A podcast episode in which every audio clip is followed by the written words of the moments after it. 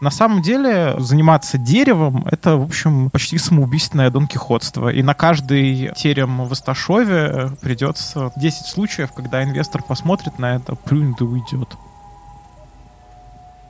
Всем привет! Это подкаст «Тоже Россия» и с вами его ведущая Мария Семендяева и Дмитрий Апарин. Сразу же Маша мне напомнила заранее, надо сказать о том, что у нас есть Инстаграм, тем более у нас сегодня архитектурный и визуальный выпуск, и, безусловно, без Инстаграма никуда. Латиницей тоже Россия, пожалуйста, подписывайтесь на нас. Сегодня у нас такая тема, о которой мы давно, на самом деле, хотели поговорить. Мы не совсем представляли даже, с кем об этом поговорить, и вдруг мы познакомились с таким криведом и путешественником, как Алексей Шишкин. У Алексея, кстати, тоже есть замечательный Инстаграм, это абсолютное наслаждение следить за его публикациями и сторис, потому что там появляются интересные тексты и классные фотографии из совершенно непопулярных и не зафотографированных каких-то уголков России. И Инстаграм посвящен архитектуре, называется он «Штаттер», от слова «штат» по-немецки «город», «штад», Штаттер. Первая буква «С», потому да, что да, Дима да. сейчас говорит по-немецки. Да, да, да, Штаттер, первая буква «С», S-T-A-D-T-E-R, но у нас будет это все в описании выпуска. Алексей Кривет из Петербурга, автор книги, которая вышла вообще совсем недавно за фасадом о петербургских домах, а также он участник кривеческой группировки петербургской ГЭНК, которая называется кривеческой ячейки.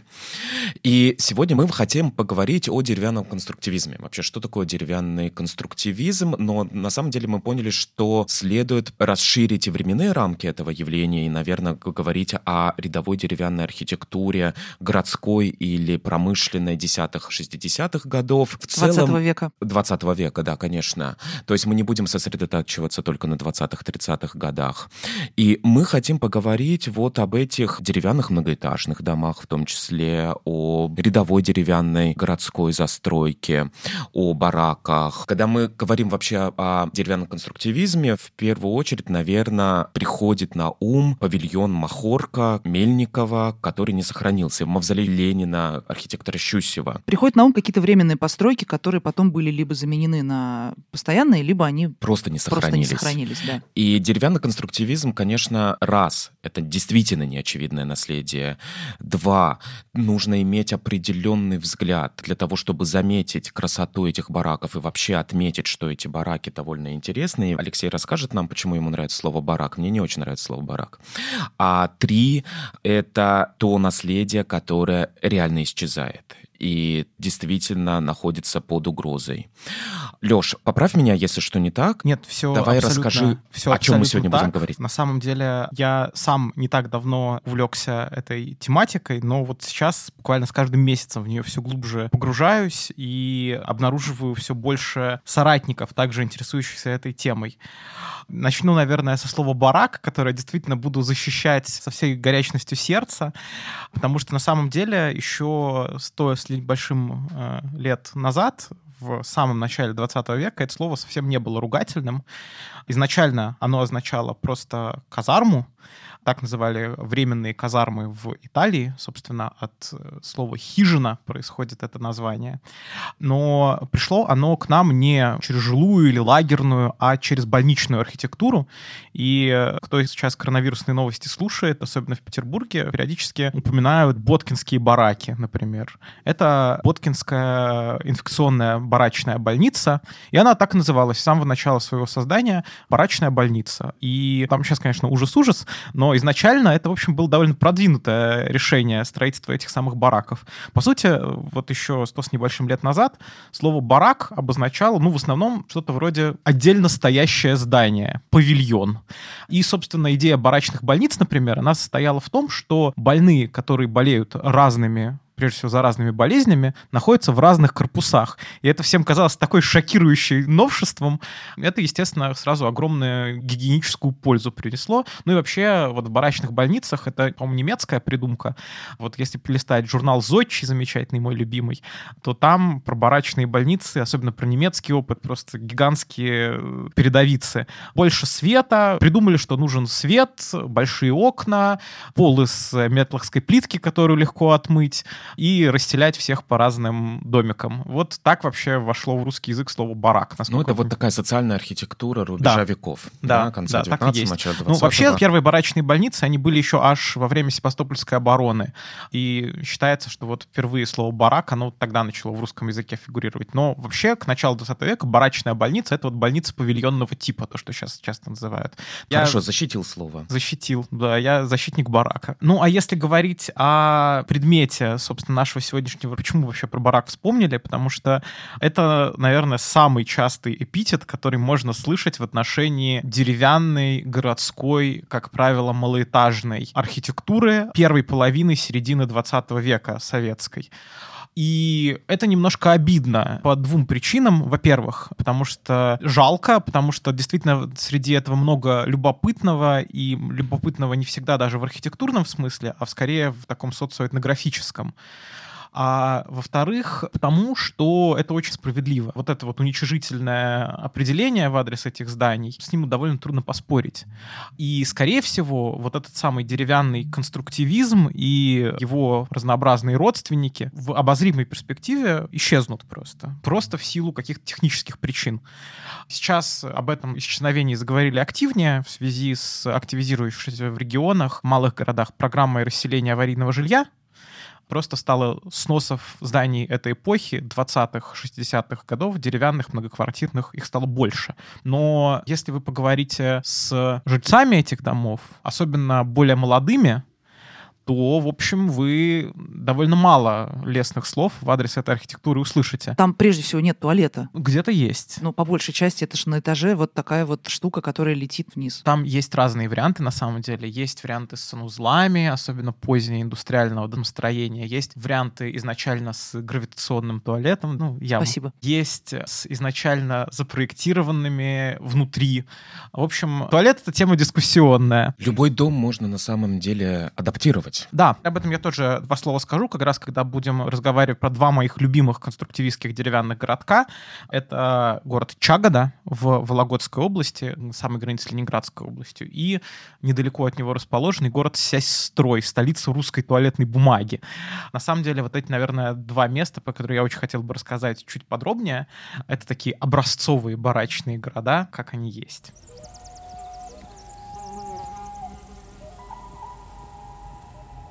А если говорить в целом, сейчас пока не про барачные города, а про включение вот этой архитектуры в какие-то крупные современные города. Как правило, я так понимаю, проблема главная заключается в том, что эти дома по каким-то санитарным нормам, еще по каким-то нормам, просто как-то они устаревают, и люди не видят никакого выхода, кроме как их снести и всех людей, которые там жили, поселить в какие-то новые дома. я так понимаю, что большинство жителей совершенно не против. Ты сам вообще, вот интересно, ты там оставался на ночь, там жил в таких домах, насколько это комфортно. Я могу сказать, что я в разных жила деревянных домах, вот именно в такого плана многоэтажных, каких-то деревянных, мне кажется, ни разу не приходилось там ночевать, но мы были в гостях в Карпогорах. Ну, я думаю, да, в Карпогорах, да, в Карпогорах такие мы, дома. Мы были в гостях в таком доме, там довольно тесно, но в целом это квартира, конечно, Вот мы с тобой обычная. говорили о Салихарде, куда, я надеюсь, ты поедешь. В Салихарде, я например, надеюсь, таких много поеду. двухэтажных домов деревянных. И просто сразу, если расширить географию, ты говоришь о Чагоде и Сестрое, да, это понятно, и об этом мы поговорим подробнее, потому что я думаю, что значительная часть наших слушателей не была в Чагоде и Сестроя. Как и мы. Но мы набрасываем другие локации. Вот Салихард или, например, ближайший, безусловно, Сыктывкар, да и сама Вологда, Архангельск в том числе. Вологда, Архангельск — это вообще большой разговор. Обязательно мы поговорим, но так как мы в Москве, например, записываем, а я какое-то время жил в Королеве. В Королеве вообще неплохой конструктивизм на самом деле сохранился. Просто власти Королева не очень соображают, что делают, и обшивают сайдингом каменный конструктивизм, например, конструктивистские бани или другие строения. И на той же улице, где фабрика кухни и бани, был целый ряд замечательных двухэтажных, действительно добротных, таких как северорусские дома, без всякого декора, из черных брусьев сложенные дома двухэтажные, которые заменены были 25-этажными домами. Это въезд в город, это ближайшая часть к Москве у этого города. Мне кажется, тут дело не только в санитарных каких-то моментах, тут дело не только в том, что там нет туалета, тут дело в том, что эти дома, которые раньше были на окраине города, например, или обслуживали небольшое население, вдруг становятся совершенно коммерчески и финансово, ну, просто бельмо, то есть два этажа дерева, либо 25 этажей в э, бетоне. Это два разных вопроса, потому что один вопрос действительно вопрос того, что это какие-то интересные для застройщиков участки земли, а другой вопрос, насколько в этом жилье действительно комфортно. Вот для меня этот вопрос вот прежде всего очень важен, потому что, например, я себе могу представить себя на месте человека, которому досталась квартира в таком доме, и у которого есть альтернатива сдать ее Сергею Семеновичу Собянину за улучшение жилплощади или бороться за сохранение и с чем остаться? Тут на самом деле даже больше, чем два вопроса. Тут несколько совершенно не похожих друг на друга ситуаций. Это, например, архитектура этой эпохи в малых городах и архитектура этой эпохи, начиная от губернских центров и заканчивая Москвой и Подмосковьем. Потому что вообще-то в э, Подмосковье как раз гигантское количество деревянного конструктивизма. Как минимум из того, что я хорошо знаю по его историческому бэкграунду, это города Электрогорск, Красногорск. Электрогорск вообще строился по проекту акционерного общества «Стандарт», которое считается классиками стартовой эпохи индустриального домостроения в России. Они строили, например, Ивановские рабочие поселки знаменитые, которые чуть ли не на уровне ЮНЕСКо периодически обсуждаются. И действительно, в Подмосковье это вопрос того, что города-спутники становятся полигоном для коммерческой застройки. А если мы говорим, например, про сельстрой, ну ладно, сельстрой еще более-менее, но если мы говорим про, например, города Республики Коми малые, построенные вокруг выработанной угольной шахты, там речь не идет о том, что кому-то это будет интересно с точки зрения коммерческой стройки. Там речь идет о том, что есть два варианта. Либо оно развалится, либо его снесут по программе расселения аварийного жилья и построят рядом некую такую необрежневку, в которую переселят всех жителей.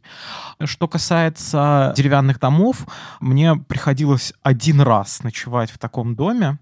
Я, к сожалению, не помню детально своих впечатлений, потому что это было в детстве. Я в детстве много лет подряд выезжал к бабушке в поселок в Тверской области под названием Жарковский. Это поселок, в котором после Великой Отечественной устроили один из комбинатов деревообрабатывающих, который производил детали как раз для сборки индустриальных деревянных многоквартирных домов. Он до сих пор работает, правда, теперь делает мебель.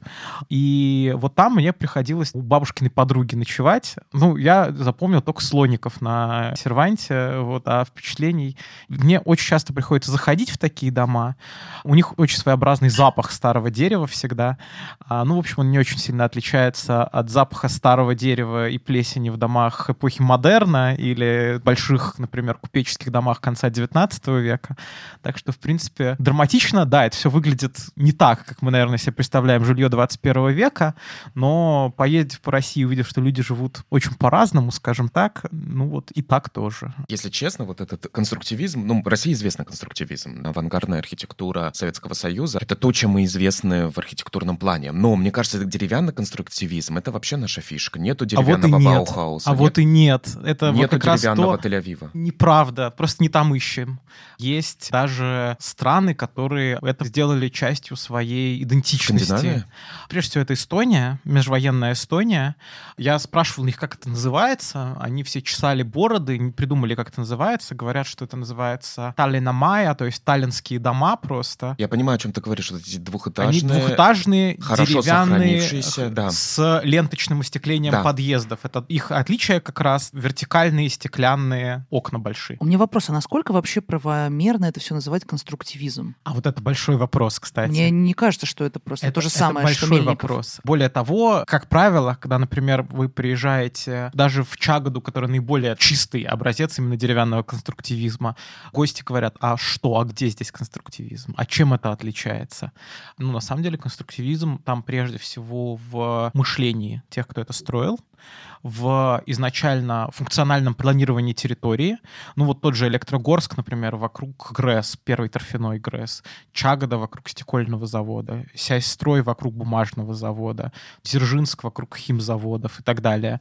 И при этом градостроительная эпоха, Потому что вот сейчас, например, в Чагоде очень часто, особенно блогеры, говорят о том, что вот, подобно Адмиралтейскому трезубцу, сходятся три улицы в концентрической планировке, главной площади с стекольным заводом.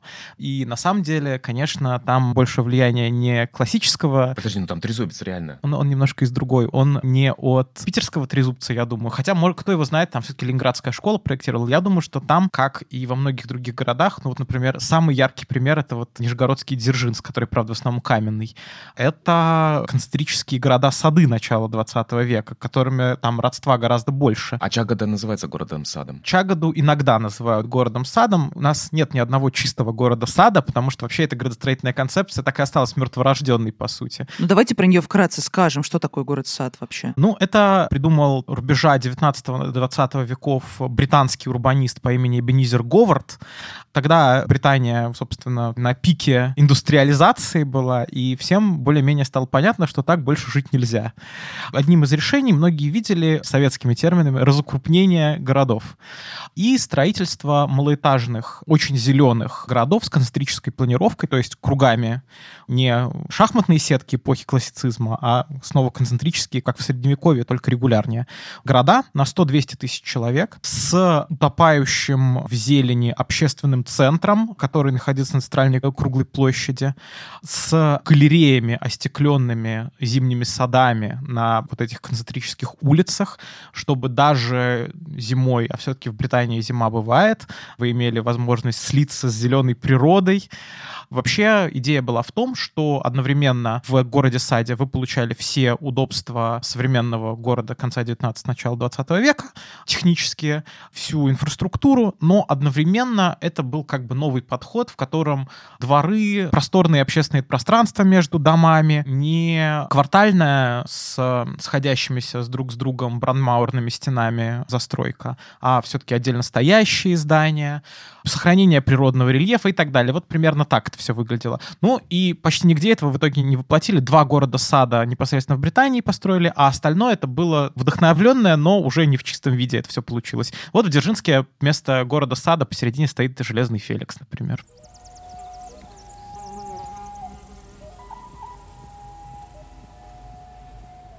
Что мы в Чагоде увидим? Мы приезжаем в Чагоду, что мы там увидим? Что из деревянного наследия Ну, давай про Чагоду и про сельстрой сейчас как раз поговорим. Давай. Во-первых, приехав в Чагоду, вы увидите, прежде всего, большущую церковь 2000-х годов постройки на центральной круглой площади. Вообще, это, мне кажется, еще один такой маркер нашей нынешней эпохи, вот эти вот новые храмы, как некая такая доминанта. Самый центр поселка — это круглая площадь перед входом на стеклозавод. Вообще, изначально нынешний Чагодищенский, Чагодощенский, я не помню, как он правильно называется, район, он был знаменит еще до революции своими небольшими частными стекольными заводиками. А вот э, когда пришел Советский Союз и когда пришла индустриализация, в 25 году они решили как-то все это дело централизовать и устроить там, называлось это проект «Белый бычок» или по-другому «Стеклострой». Вот, Почему «Белый бычок»? Что это такое? Вот э, я так понимаю, что это все-таки название места, какое-то такое историческое, но звучит как сказка про белого бычка, да. Ну, в газетах это чаще всего называли «Стеклострой», и вот с 25 по 31 год, кстати, вот в январе этого года, 90 лет с дня опуска Чагоднического стекольного завода, они там решили отгрохать огромный завод по производству оконного стекла. И вокруг него соответственно, создать некую жилую среду. И вот вы, когда приезжаете на центральную круглую площадь города Чагоды, вы оказываетесь как раз около завода. А что там есть? Это сам завод, он как раз обшит сайдингом. Сейчас действует, как ни странно, и довольно хорошо себя чувствует. Делает он уже не оконное стекло, делает он пивные бутылки. И в более счастливые, эпидемиологически благополучные времена туда можно попасть на экскурсию даже, и, в принципе, там все очень дружелюбные, огромные эти стеклоплавильные печи выглядят очень-очень эффектно. Изначально это было очень любопытное здание, строили его команда ленинградских архитекторов, возглавляющая одним из топовых мастеров 20-30-х годов, это Ной Троцкий, Дом Советов в Петербурге, один из проектов Дворца Советов в Москве, Москве, много зданий в Ленинграде. Ну, в общем, это такая не нуждающаяся в представлении фигура, которая даже настолько был высокий авторитет, что даже когда его попросили поменять фамилию Строцкого на какого-нибудь более политически нейтрального, он мог себе позволить отказаться и сказал, что пусть Бронштейн меняет фамилию. Изначально это был такой вдохновленный очень сильно проектами немца Эриха Мендельсона с ребристыми стенами цехов завод. Очень много фотографий сохранилось. Вообще еще отличие Чагоды, почему именно она стала таким местом паломничества за конструктивизмом, тем, что когда его строили, один из инженеров отснял больше 60 фотографий на пластинке, как это изначально выглядело. Стоит стекольный завод, рядом небольшая конструктивистская пожарная часть при заводе, потому что это очень такое жаркое, пожароопасное производство. А вокруг, собственно, начинается город Чагода.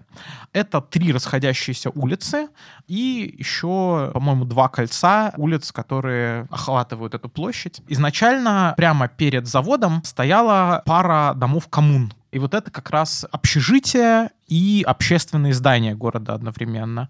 Там находилось все что угодно, от контор до родильных домов. Было, по-моему, три изначально этих дома коммуны, сейчас сохранился один. На деревянные? Главной... Да, деревянные. Они деревянные, и вот там прямо это конструктивизм, как он есть. Я бы даже сказал такой деревянный супрематизм, потому что там сочетание больших таких треугольников немножко напоминают, поэтому они альпийские шале, и длинных прямоугольных корпусов. Вот один из этих домов коммун, правда, не на главной площади, на главной площади в 91 году, что ли, сгорел последний, вот этот, который составлял центр ансамбля, но сохранился один в глубине кварталов. Сохранились спроектированные дома для научно-технических работников. Вообще, это отличие всех вот этих, по-разному их называют, соцгородок, рабгородок, город-сад, жилмассив. Вообще, это отличие, что вот есть рабочие дома и есть дома для некой такой местной интеллигенции, элиты, начальства. Ну, как правило, называют дома НТР, научно-технических работников, или НТС, научно-технических специалистов. Вот, они тоже очень интересные и совершенно не верится по первому взгляду, что это конец 20-х годов, потому что они выглядят похожими на лыжные базы 70-х годов, тоже такие деревянные пары из двух треугольников, таких как палатки.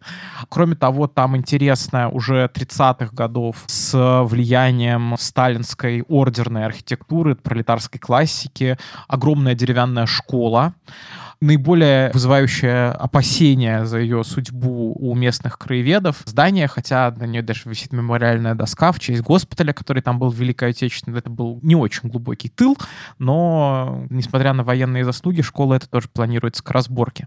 Вот есть эта школа, и есть несколько кварталов, спроектированных тем же Троцким, двухэтажных домиков нескольких типов. Плюс есть то, что там достраивалось уже не рубеж 20-х, 30-х, а чуть-чуть попозже, по слегка измененным проектам. Очень есть много любопытных деталей. Например, есть дома, у которых чердачные окна круглые, они были изначально закрыты витражами с пятиконечной звездой. Сейчас от них только обломки во многих местах остались, но можно еще кое-что разглядеть. А вот эти вот двухэтажные деревянные деревянные домики, наверное, такие дедушки всех бараков с севера СССР. Там, по-моему, по две квартиры на этаже, два этажа, одна лестничная клетка. Ну и вот единственное, что выдает там конструктивизм, как раз это ленточное остекление, как в Эстонии. И в целом, когда ты подводишь гостей к этим домам, они говорят, ну а чем это отличается вот в моем родном там Н, и называя дальше название зачастую даже не районного центра, а какого-то города совсем небольшого. Но в целом в композиции, в единстве, когда как в Чагоде... Концентрация. Когда как в Чагоде это не один, два и даже не улица, а когда их несколько десятков штук на нескольких соседних улицах, это производит впечатление, прежде всего, своей цельностью. В Чагоде меньше 6 тысяч населения. Да. да? Чагода вообще, она есть на карте конструктивизма? Она более-менее известна? Ты возишь туда туристов? Или есть люди, которые вот понимают, да, Чагода это очень круто, и есть какие-то публикации по Чагоде, например, и вообще в каком она состоянии в плане Publicity. популяризации. Да. да, вот какая у нее репутация. Раз, два. Там же есть, наверное, местные ребята, которые либо думают о сохранении, либо исследуют это, или в Вологде, или в Чагоде, или еще где-нибудь вот ну, в этом прежде всего, от Вологды это очень далеко. Да, это, это разные части Да, области. Вологда, она вообще такая, Вологодская область область, она неоднородная, интересная этим, что там два центра притяжения, Череповец и Вологда. Чагда — это ближе к Череповцу. Угу. И вообще она тяготеет, как ни странно, больше к Петербургу, потому что она на самой границе Ленинградской области, на ее дальнем востоке. И проще всего оттуда уехать из крупных городов в Тихвин, где огромный выгодостроительный завод, где развивающийся город, туризм, паломничество.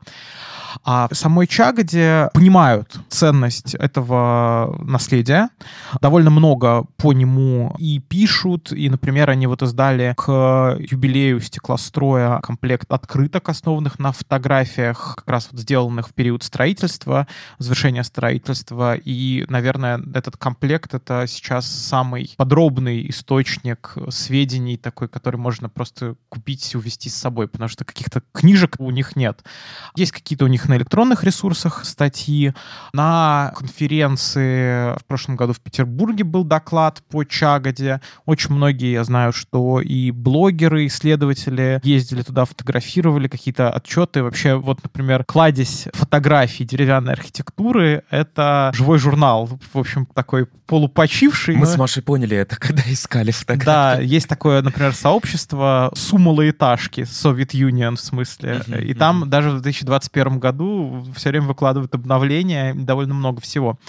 Но исследователям Чагода однозначно известно, потому что все-таки Ной Троцкий — это имя, а это его первая воплощенная самостоятельная постройка. То есть это то, с чего он начал карьеру, и на самом деле это довольно влиятельная архитектурная штука была, потому что во многом потом эти вот домики Троцкого, они стали таким образцом, который в упрощенном виде потом стал тиражироваться. По крайней мере, у меня есть очень стойкое такое ощущение, что вот оттуда ноги растут. Но была еще одна чагода, насколько я понимаю, сибирская чагода в Красноярском крае Игарка.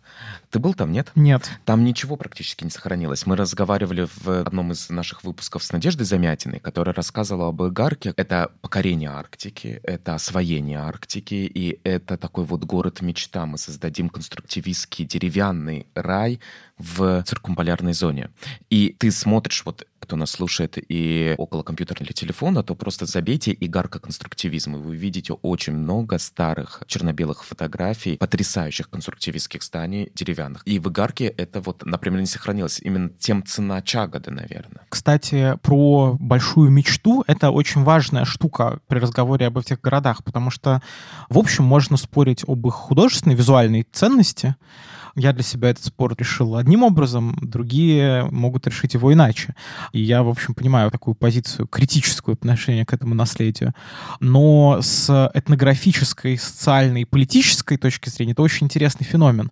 Вот этот самый разнообразный строй, которые, если полистать советские газеты 20-х, 30-х годов, в эпохе первых пятилеток, которым уделялось гигантское количество места на полосах, например, какой-нибудь гидрострой, когда строили плотины на Свири или на Волхове, и почти каждый день ленинградские газеты пишут, как там у них дела, чего они там построить успели за эти дни, что мы про них не писали.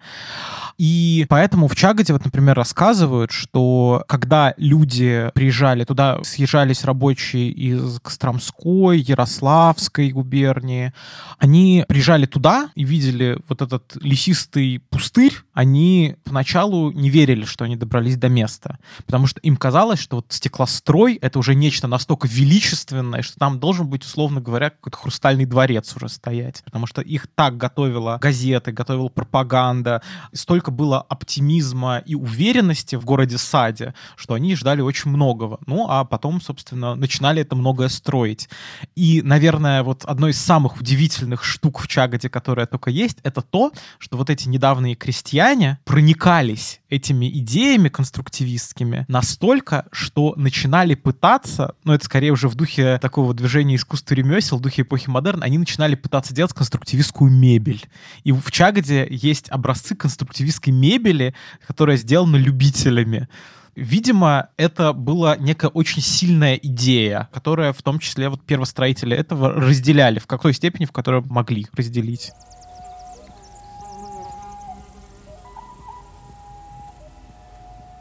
Я сейчас думаю про то, как у нас был разговор очень классный про Кемерово, где была вот эта вот коммуна с иностранцами, которые приехали mm-hmm. строить коммунизм mm-hmm. в СССР. Кузбасс. Кузбасс, да. В общем, говоря про наш выпуск про автономную индустриальную колонию на Кузбассе, где, собственно, иностранцы разные, вдохновившиеся идеями революции, приехали строить коммунизм, и как там вообще все это складывалось, можно послушать, там все это подробно описано.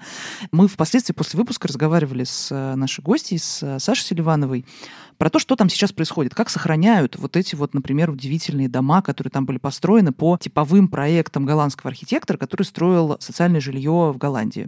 Он строил это социальное жилье там, и он построил практически то же самое здесь у нас. И эти дома до сих пор некоторые обитаемы, какие-то из них ок, а какие-то просто разваливаются, это чудовищно все выглядит, это действительно выглядит как какие-то ужасные развалившиеся деревянные бараки, вот во всем вот этом вот смысле, насколько это ужасно, скорее, скорее все оттуда переселяйтесь. На самом деле Саша говорит, что главная проблема заключается в том, что местные жители вообще не чувствуют никакого родства с этой архитектурой. Они чувствуют, что эта архитектура, во-первых, ее какие-то иностранцы построили, это сразу нет. А во-вторых, в целом, когда мы говорим про советскую архитектуру, про какое-то наше наследие, я вот сейчас про это подумала, мы очень часто не учитываем, вот просто подсознательно не учитываем, что советское время было невероятно неоднородным. И действительно разные этапы развития советской архитектуры, культуры, они все были друг от друга отделены очень большими идеологическими спорами очень серьезными размышлениями, и буквально каждый последующий опровергал предыдущий. Иногда возвращался к самому первому, но в целом сначала это была вот эта вот культура один, как это Паперный называет, вот эта вот революционная культура 20-х годов, вот как раз конструктивизм, давайте все вместе поехали на энтузиазме строить классные города. Потом это была история про то, что давайте-ка задумаемся, а нет ли среди нас предателей. И дальше у нас начинается совершенно другой этап. И при этом одновременно с вот этим поиском внутренних врагов шел процесс, который называется сталинская нормализация быта. Потому что да, вместе с этим да. происходило появление вплоть до комнат для прислуги и отдельных да, санузлов.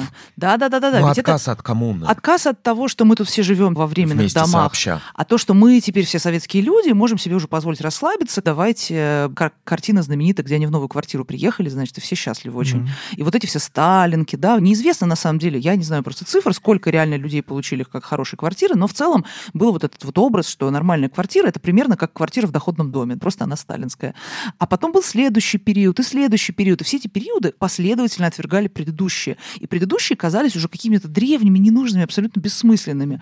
И вот этот момент, когда советские архитекторы обратились к конструктивизму в 60-е, 80-е, 70-е годы, 70-е, ну, когда 80-е, начался, да, да. В этот период вроде как был какой-то всплеск интереса, но, конечно, это не был интерес вообще к деревянным постройкам, как мне кажется. То есть как бы эти деревянные постройки, они изначально мыслились как какие-то временные, ну, видимо, какими-то большими архитекторами из Москвы, условно говоря. И вот мне интересно, в какой момент мы сможем и как вообще произойдет вот это вот обращение к деревянной архитектуре, не как к архитектуре. Знаете, вот есть старший брат, великая каменная архитектура великих архитекторов в Москве, а есть как бы или такой младший, да, или в Петербурге, а есть такой младший брат, какой-то какой-то такой недорослый, рахитичный, такой несчастный ребенок, которого иногда привозят показать гостям, а потом его прячут обратно, там, иди пососи свою сосочку. И очевидно, что это вот именно выглядит так. То есть это действительно каждый раз мы вроде как говорим про то, что вот, смотрите, там, пожалуйста, обратите внимание, а ведь на самом деле, правда, вот Россия — это страна деревянной архитектуры. Почему мы вообще должны это доказывать? Ой, это на самом деле ужасная история совершенно, потому что я уже говорил сегодня про журнал «Зодчий», есть такой журнал «Зодчий», в котором в том числе публиковались для крупнейших городов Петербурга, Москвы и Одессы выданные за месяц разрешение на строительство, условно говоря, с подписью, кто заказчик, кто архитектор, что хотят построить. И меня первое время удивляло, почему для Петербурга список гораздо меньше, чем для Москвы. А все потому, что оказалось, что Москва в начале 20 века строилась деревянной, и Россия была абсолютно деревянной страной, за исключением некоторых крупных городов. Частей этих городов, Частей скорее. этих городов даже, да. да. На самом деле у Петербурга тоже громадные, вплоть до 60-х годов были громадные деревянные окраины. Да, конечно. И у Москвы и центр был частично деревянный. И сейчас эта культура утрачена практически целиком, в том числе на законодательном уровне сейчас жить в дереве не только экстравагантно, но и зачастую незаконно. Потому что, например, мы сталкиваемся с тем, что очень многие типы функций в деревянном здании в современном российском законодательстве невозможно расположить. Есть знаменитый петербургский пример. Есть такая студия 44 архитектора Никиты Евейна, петербургская, такой один из грандов петербургской архитектуры. Делал, например, дворы главного штаба знаменитые Его папа проектировал вокзал в Великом Новгороде. Они как раз занимаются тем, что периодически обращаются к деревянной теме. И вот они по заказу частной компании, которая строила гостиницу в Петергофе, восстановили два деревянных дома там. Гостиница имела представление, что вот они сейчас реставрируют два старинных, очень красивых деревянных дома и разместят там рестораны. Так вот, оказалось, что невозможно там в деревянных домах разместить рестораны. Просто это санпины и пожарные регламенты не позволяют. Но они сказали, что что, идиот, что ли, в деревянный дом ресторан впихнуть? И так они стоят уже сколько лет пустые.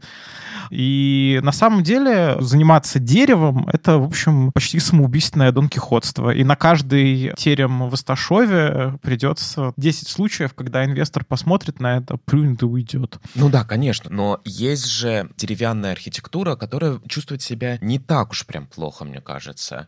Если мы говорим об относительно богатых северных городах, таких как Вологда, таких как Сыктывкар, таких как Архангельск, то есть действительно центры региональные крупные, плюс не бедные города, потому что все-таки это не самые бедные области, не самые бедные регионы, в том числе и промышленные регионы. И с другой стороны, меня, конечно, невероятно поражает все разнообразие межвоенной архитектуры, которая у нас есть. И даже и деревянная, и каменная, и так далее. Фахверк есть. Да? Да, довольно Где? много. Где? Ну, самые известные, это как раз, я упоминал, был такое акционерное общество «Стандарт» московское. Главный архитектор Андреевский, по-моему, фамилия была. Он, кстати, участвовал в перестройке последней московского почтамта еще до революции. И был такое общество «Стандарт», и оно проектировало в Ивано-Вознесенске как раз один из первых советских городов-садов. Назывался Первый рабочий поселок. Потом был еще второй рабочий поселок. Вот там уже такие кирпично-бревенчатые, а первый чистый фахверк, потому что быстро возводимый индустриальным способом. Еще есть под Петербургом, кстати, объект всемирного наследия ЮНЕСКО, часть объекта Петербурга связанной группы памятников. Официально наш объект так называется. Там Петербург, еще куча всяких таких елочных игрушек вокруг.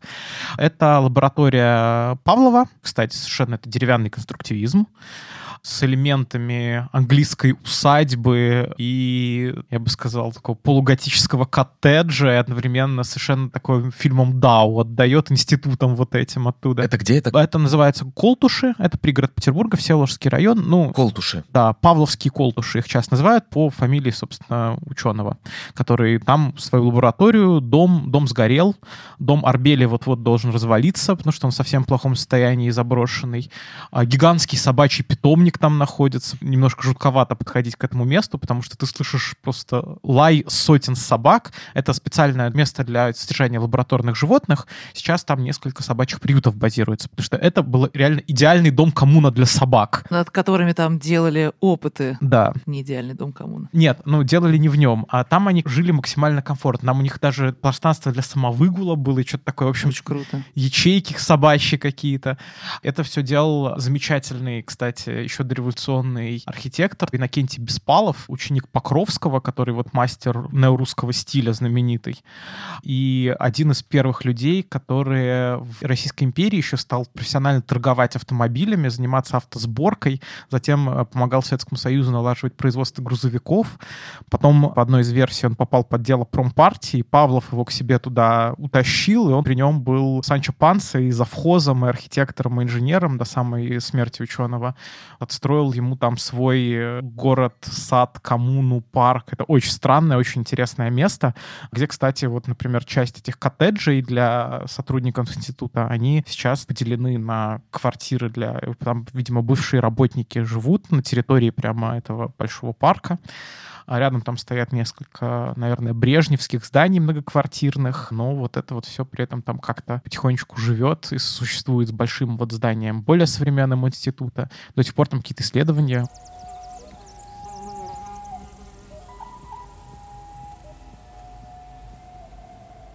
А как дела в Сыктывкаре или Вологде? Вот в Сыктывкаре я не был, а про Вологду это очень интересно, потому что Вологда, она, я помню, первый приезд в Вологду, мне было лет, наверное, 14, то есть это год какой-нибудь 2004-2005, и в Вологде, когда ты шел от вокзала до центра на некотором расстоянии, он, ты видел массу вот этих разрушающихся, заброшенных деревянных домов в очень таком мрачном состоянии. А сейчас, когда ты туда попадаешь, ты видишь совершенно другую картину. Ты видишь, что масса деревянных или похожих на деревянные дома.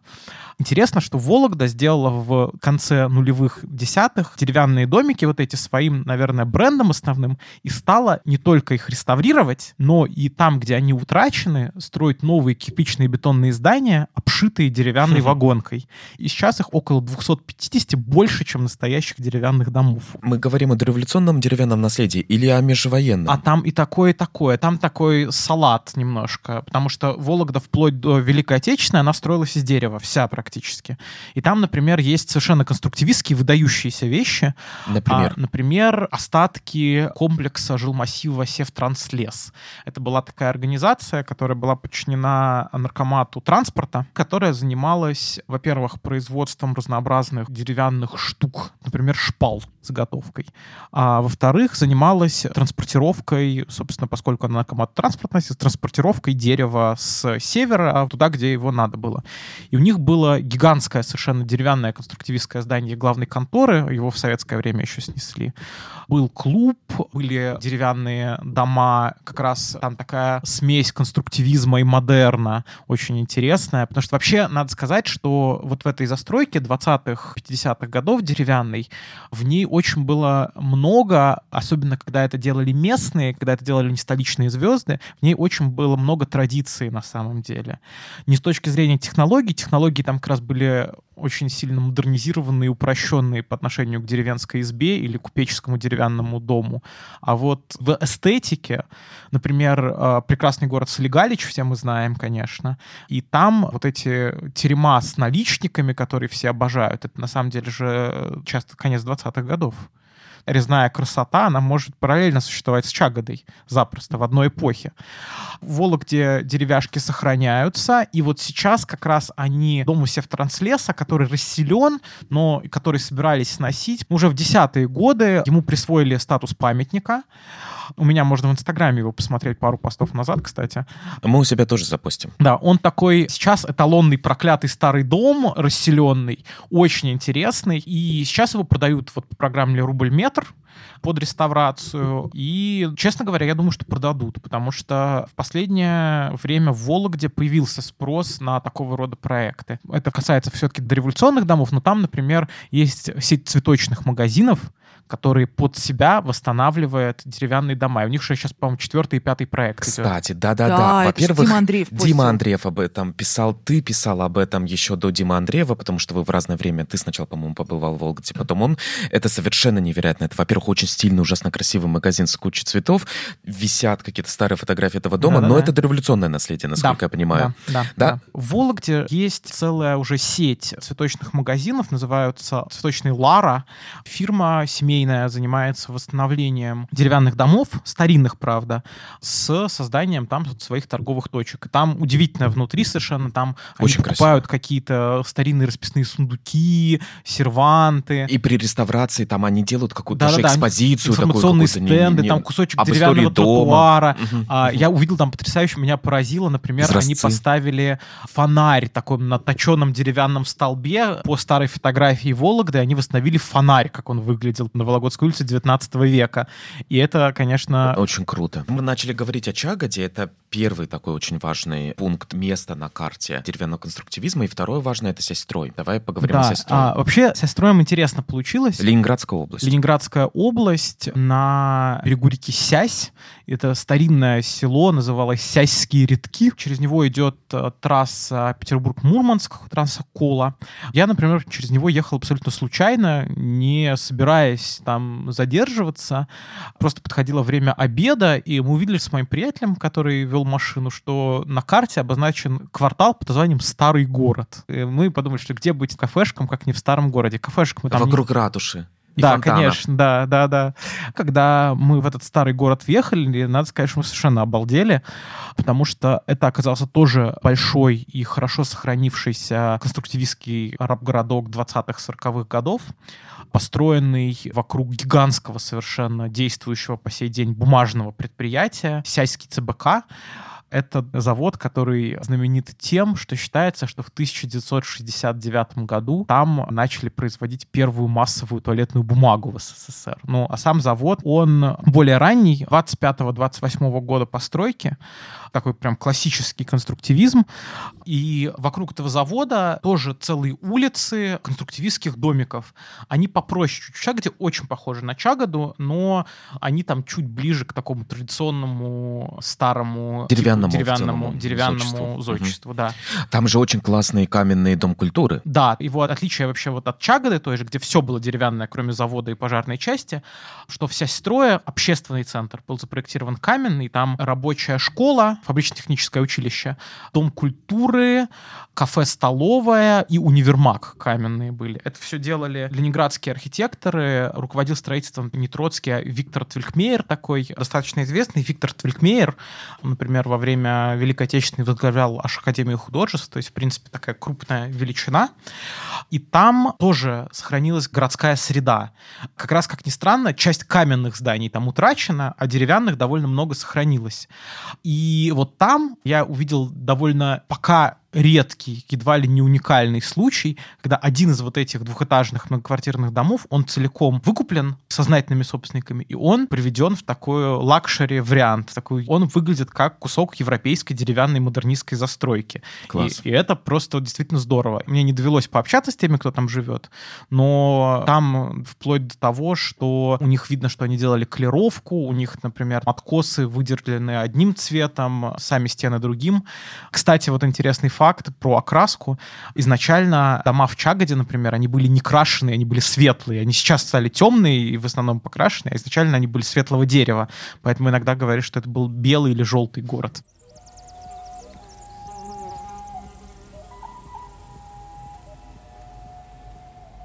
Слушай, мне очень нравится, на самом деле, что мы говорим о севере именно. То есть у нас все примеры — это Вологодская область, Ленинградская mm-hmm. область, Гарка, Красноярский край, Интак, Республика Коми.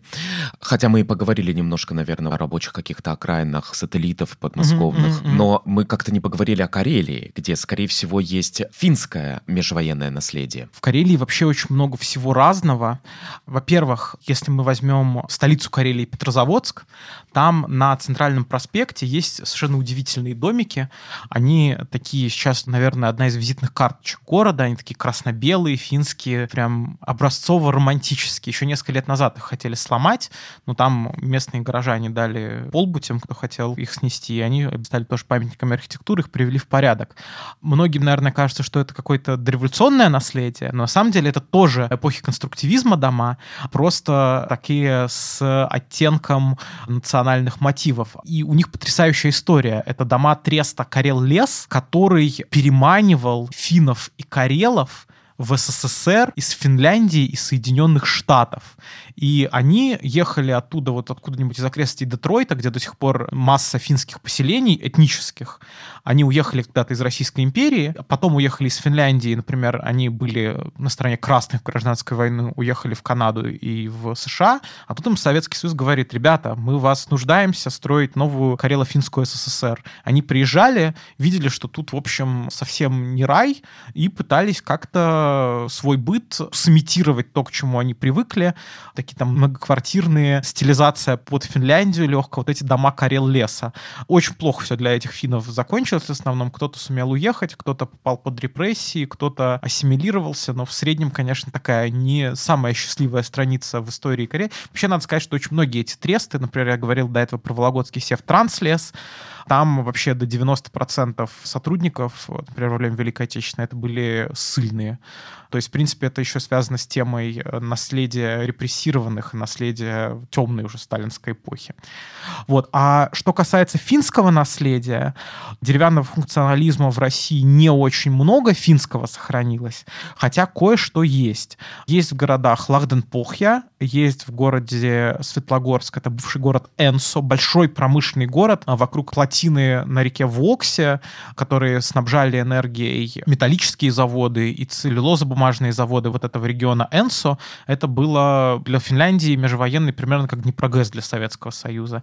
И вот там чуть-чуть осталось вот этих деревянных конструктивистских домиков, а в самой Финляндии их на самом деле довольно большое количество. У них даже есть для этого отдельный термин «кансанфункес», по-моему, это будет по-фински, что переводится дословно на русский как «национал-функционализм». И есть даже целый сайт с картой, посвященный этому архитектурному направлению. Собственно, они его не столько через материал определяют, сколько через то, что это функционализм, параллельное явление с нашим конструктивизмом, такая не декоративная, не классическая архитектура, который делали в основном любители на местах. То есть они видели профессиональное функционалистское конструктивистское наследие в немецких журналах, в крупных своих городах. Все-таки Финляндия была тогда одним из центров модернизма. Да, выбор. Где-то, да, где-то гражданские инженеры, где-то военные инженеры, где-то просто инженеры, где-то просто сельские хозяева. Они стали строить свои варианты. Где-то это мог быть сельмак, где-то это был частный коттедж на участке, где-то это многоквартирный дом. Выглядит очень смешно местами, потому что выглядит как кубистские сараи такие. Ну, очень здорово, прям всем рекомендую познакомиться. Но нам тоже, вообще-то, мне кажется, не мешало бы сделать такую карту по межвоенному деревянному, например, деревянной ну, архитектуре. Мне кажется, для этого нужна критическая масса любителей этого, а она еще только вот в процессе формирования. Мне кажется, может быть, есть шанс, что когда она сформируется, так, уже карта может быть в некоторой степени импульсом к ну, да. формированию вот этой массы. На самом деле это с модернистским наследием, особенно в малых поселениях у нас в стране очень большие проблемы. Поэтому, честно говоря, как этому наследию выживать, если у нас, например, сносят в Калининградской области Ганса Шаруна, один из топ пять немецких архитекторов 20 века, нам досталось две его постройки, одну мы снесли благополучно буквально несколько недель назад. Как при этом сохранять гораздо менее очевидные штуки, такие как деревянный конструктивизм, такие как рабочие поселки, соцгородки в тех городках, где сейчас-то жизнь не сахар. Большой сложный вопрос. Ну, наверное, только через популяризацию наверное, только через объяснение, почему ну, это может и быть важно. в некоторой степени, мне кажется, даже без карты, даже без каких-то больших медийных проектов, такие люди, как ты, которые ездят, у которых много подписчиков, которые фотографируют, снимают, делают сторис, ведут Инстаграм и рассказывают об этом деревянном наследии, и не только деревянном наследии, в целом об этой не самой очевидной и не самой известной архитектуре. И растет интерес, и косвенно, мне кажется, это в той или иной степени имеет все больше и больше шансов, чтобы сохраниться. Да, это правда. А последняя, наверное, ремарка как раз касается сохранения и такого положительного опыта. Сейчас в Чагаде, наверное, скопилась эта критическая масса уже, и там сговорили о том, что параллельно вот этой программы расселения и сноса этих домов, все-таки как минимум единичные примеры, понятно, что там цена среда. Вроде бы все идет к тому, что как минимум по одному зданию каждого типа дом коммуна, дом НТР и рядовой дом предполагается сохранять уже почти стопроцентной вероятностью будет реставрироваться дом коммуна, последний сохранившийся. Причем его будут реставрировать очень хорошие специалисты, которые работают с фондом внимания, ученики Попова, который реставрировал Сташовский терем. То есть, в принципе, это серьезная школа. И как минимум что-то от конструктивистской чагоды, наверное, останется. Я не хочу сомневаться в этом. Спасибо, что были с нами. Это был Алексей Шишкин. Подписывайтесь, пожалуйста, на наш Инстаграм. Это был Дмитрий Апарин и Мария Синемендяева. Пока. Спасибо, друзья. Пока.